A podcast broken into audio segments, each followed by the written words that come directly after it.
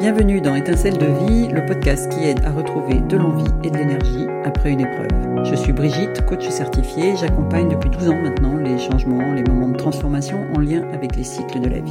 Ce podcast vous guide vers une vie profonde et rayonnante. Partage d'expériences, conseils et rencontres inspirantes vous attendent. Si vous êtes prêt à réveiller l'envie et l'énergie après l'adversité, alors rejoignez-moi et ensemble explorons le chemin vers un avenir serein, avec humour et courage.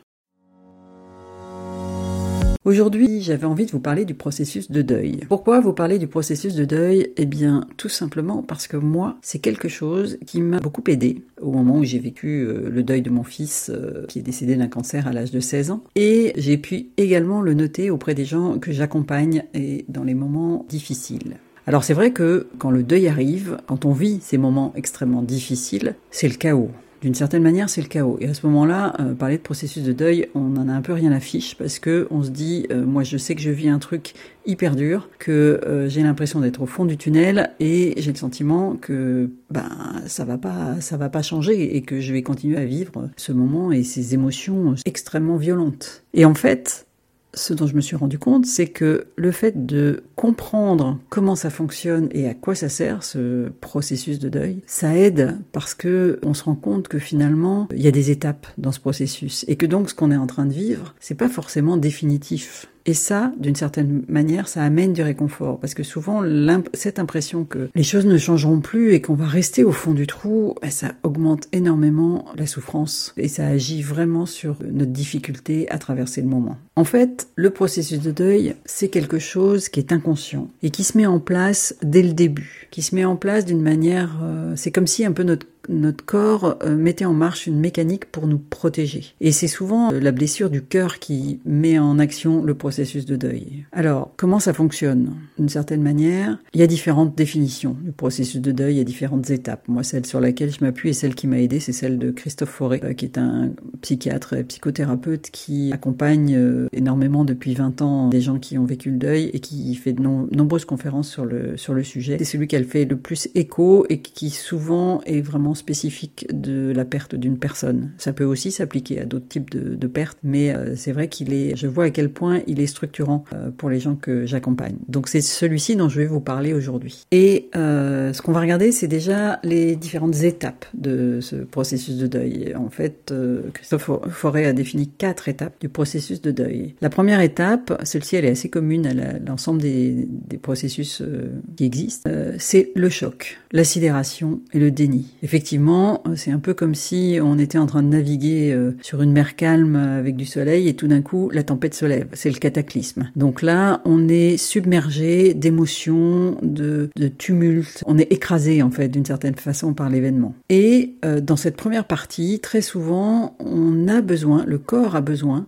de temps pour intégrer l'information qui vient nous arriver. C'est-à-dire que on entend, voire on dit que la personne est morte, on parle de la perte, mais tout en nous le réfute tout en nous ne veut pas l'entendre en fait, d'une certaine façon. Et bah, le processus de deuil, il, nous permet finalement d'intégrer cette nouvelle, mais à notre rythme et selon nos besoins. Donc c'est pour ça qu'on est souvent dans une forme de déni, c'est-à-dire qu'on on va pas croire profondément ce qui vient d'arriver et on se dit mais c'est pas possible. Alors soit de temps en temps il va y avoir des décharges d'émotions, mais on peut aussi être dans l'absence d'émotions. Et là on se dit mais c'est pas possible quoi, je, suis un monstre. Il m'arrive un truc euh, complètement dingue et en même temps extrêmement difficile et en même temps je ressens rien. C'est bizarre, c'est donc ça, ça ramène en plus de la culpabilité. On peut aussi euh, dans ces moments-là euh, être, euh, on va s'occuper en fait, on va essayer. alors il y a plein de choses à faire parce que il y a plein de, de démarches, il y a plein d'événements, enfin de choses dont il faut qu'on s'occupe et on va s'en occuper. Ou alors il y a ceux qui vont bah, se mettre dans le travail, c'est-à-dire je vais m'occuper pour ne pas penser. Et par rapport à ces différentes manières de réagir,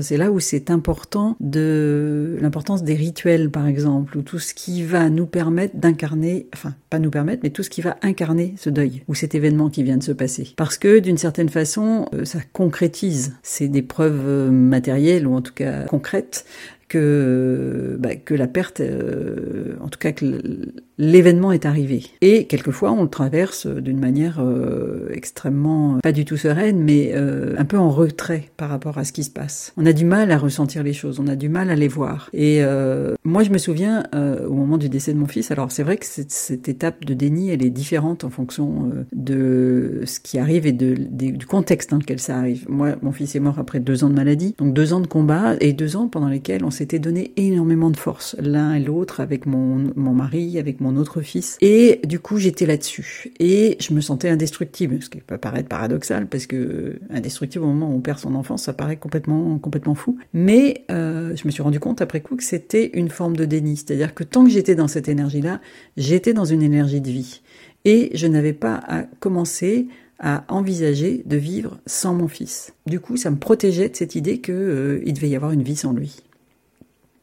Donc ça, c'est la première étape qui dure euh, pas extrêmement longtemps. En fait, euh, chacune des étapes peut être d'une durée très variable en fonction du contexte, en fonction de qui on est, en fonction de qui on a perdu ou ce qu'on a perdu. Même c'est quand même une, étape qui, qui n'est pas extrêmement longue. Puis vient la deuxième étape. La deuxième étape, c'est la fuite et la recherche. Là, en fait, le temps est un peu passé et cette, ce lien, ce, ce lien très fort qu'on a avec la personne commence à se... Il y a un petit peu de distance par rapport à ce qu'on a vécu. Donc on va être dans la recherche extérieure euh, de euh, tout ce qui va nous permettre de continuer à croire, ou en tout cas de nous donner l'illusion que la personne est encore là, ou en tout cas quelque chose d'elle est encore là. Donc on va mettre des photos partout, on va écouter les messages, on va euh, utiliser, regarder les vêtements, ressentir les vêtements. On va être vraiment dans tout ce qui va nous permettre, chercher à l'extérieur, c'est une manière de fuir euh, la réalité, mais aussi de rechercher ce qui va nous donner du réconfort. Tous les signes extérieurs de la présence de la personne. C'est pour moi, par exemple, ça a été euh, lors d'un voyage au Sénégal où le sentiment, euh, à un moment où je voyais un jeune homme blond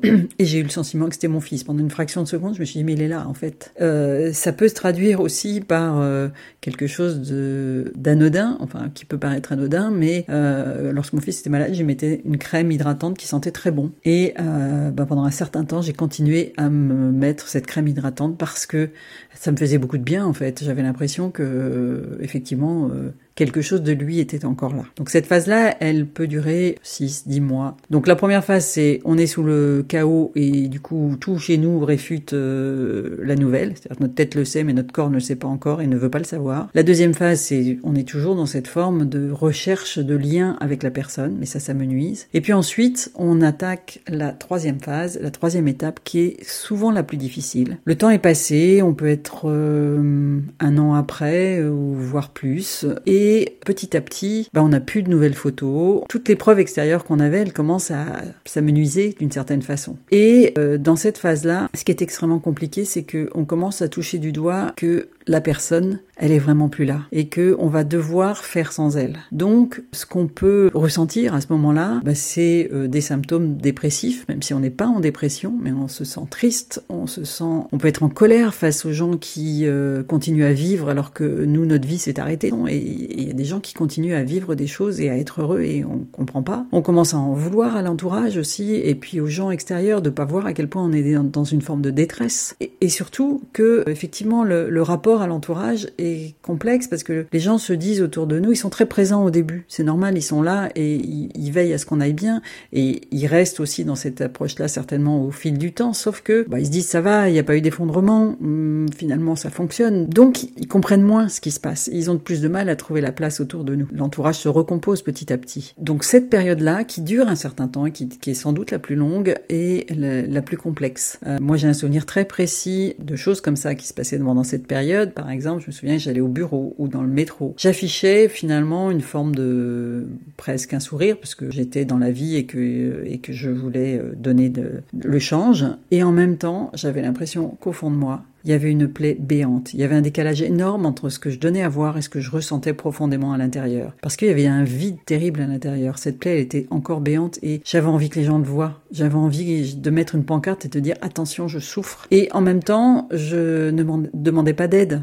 Mais j'en voulais aux autres de pas le voir. Donc c'est une période extrêmement difficile et où on déploie une énergie folle dans notre rapport aux autres. On a du mal à communiquer, à être en lien avec les autres parce que à l'intérieur de nous il y a, trop de souffrance et euh, du coup ça nous prend une énergie dingue de nous lever le matin, d'aller au boulot, de donner le change, de se préparer. Euh, il y a des, événements qui sont extrêmement difficiles. C'est par exemple les réunions de famille. Moi j'ai le souvenir de réunions de famille à cette époque-là, c'était super dur. Je voyais mon frère avec ses enfants, avec ses petits enfants et moi j'étais euh, bah, avec mon fils, mon autre fils Alexandre et mon mari, mais euh, j'avais l'impression qu'on oubliait ce qui s'était passé pour nous. Et, j'en voulais aux gens de, de ça. Alors, la bonne nouvelle, paradoxalement, c'est que le fait que tous ces symptômes, tous ces éléments euh, s'expriment, c'est bon signe, ça veut dire que le processus de deuil, il est en train de se faire et qui continue à euh, construire petit à petit. Euh, on n'est plus dans le déni, ça veut dire qu'on avance dans les étapes parce que le deuil, c'est pas un état, c'est c'est des étapes en fait, c'est une évolution et, euh, et, et le fait qu'on passe par ces différentes étapes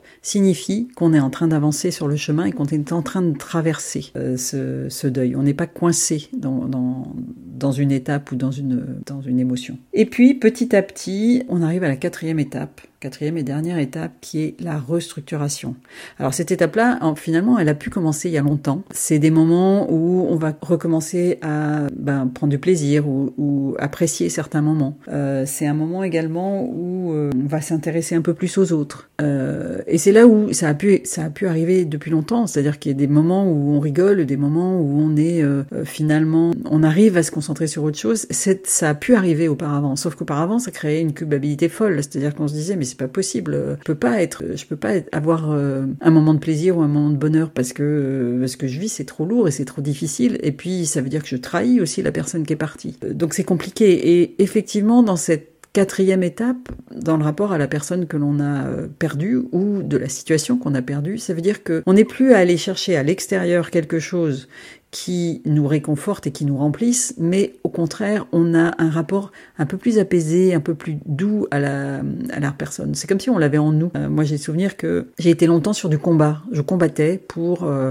retrouver de la force, je combattais pour euh, qu'on parle de mon fils, je combattais pour tout ça. Et puis, il y a eu un moment où cette espèce de force que je cherchais à l'extérieur, elle est revenue à l'intérieur. C'est-à-dire que le lien avec, avec mon, mon fils, maintenant, il est en moi. Je vis plus pour lui, mais je, vis pour moi, mais avec lui. Et ça, c'est vraiment dans cette quatrième étape que ça se, que ça se traduit. Cette quatrième étape, c'est aussi celle où on commence à euh, pacifier ses relations avec le monde. C'est-à-dire qu'effectivement, on autorise les gens à vivre des choses, à être heureux, et on leur veut plus de la même façon. Ça nous fait moins souffrir. On se dit, euh, finalement, euh, on, on rentre en contact avec le monde, c'est l'étape de, on appelle restructuration, mais même le rapport à soi est en train de changer, parce que forcément on est devenu quelqu'un d'autre. On va commencer à envisager de pouvoir potentiellement reconstruire une vie après cet événement et en intégrant cet événement. Bien évidemment, il n'est pas question de l'oublier, mais on se sent suffisamment de force pour pouvoir passer à une étape différente de notre vie.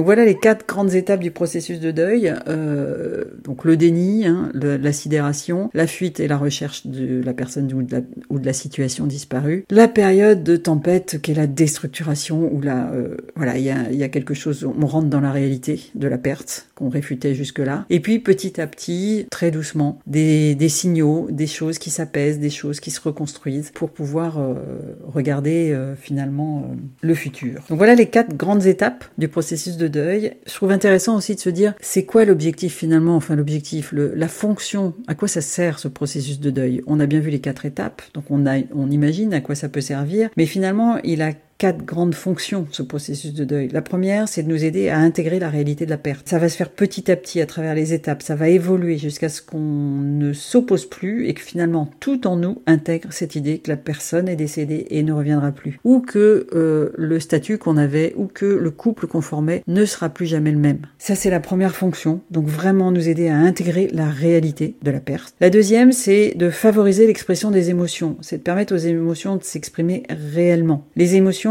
euh, parce qu'effectivement, il y a des gens qui ne s'autorisent pas à exprimer les émotions et ceux-là souvent peuvent rester coincés ou en tout cas en souffrance à l'intérieur d'eux par rapport à ça. Le, le fait d'exprimer les émotions les émotions sont parfois absentes au début, on culpabilise, puis elles émergent à travers le processus. Petit à petit, c'est comme un vent émotionnel. Parfois, il y a une brise légère, parfois, il y a une tempête. Et à travers ces différents vents, on apprend à naviguer avec ces émotions, on apprend à vivre avec et à les accueillir. La troisième fonction du processus de deuil, c'est de reconstruire une relation appropriée avec la personne qui a disparu, avec la situation qu'on a perdue. Et cette fonction, elle va permettre petit à petit de lâcher la culpabilité, la peur, le combat euh, contre la perte du lien avec la personne disparue, avec la situation disparue. Et on, ça va nous amener à créer en soi une place, un lien solide avec la personne ou la situation disparue et un lien qui nous rend libre. en fait, ce lien intérieur qui se reconstruit, il apporte de la douceur et une forme de libération. Et puis, euh, bah, la dernière fonction du processus de deuil, c'est de réinvestir le monde. Sur la base de ce lien intérieur qui nous nourrit en fait et qui, qui a été reconstruit en nous, on va réinvestir le monde. On va faire un nouveau lien avec ses proches, avec des extérieurs. C'est le moment où on va s'autoriser à aimer à nouveau si c'est son conjoint qu'on a perdu ou si c'est suite à une divorce ou une séparation. C'est le moment où on va avoir euh, peut-être envie d'un autre enfant si on a perdu un enfant, ou en tout cas accepter le fait de ne pas en avoir d'autres. Mais c'est recommencer à vivre quoi qu'il arrive. C'est avoir envie en tout cas de reconstruire quelque chose et de reconstruire quelque chose qui a du sens sans oublier ce qui nous est arrivé, mais en l'intégrant et en finalement intégrant également tout ce qu'on a appris de soi au travers de cette épreuve. Parce que de fait, quand on est face à quelque chose qui nous dépasse, on apprend un peu plus qui l'on est. Voilà pourquoi je voulais vous parler euh, du processus de deuil aujourd'hui. J'espère que ça vous a intéressé, que ça vous a aidé. Je vous dis donc à très bientôt pour un nouvel épisode d'Étincelles de vie.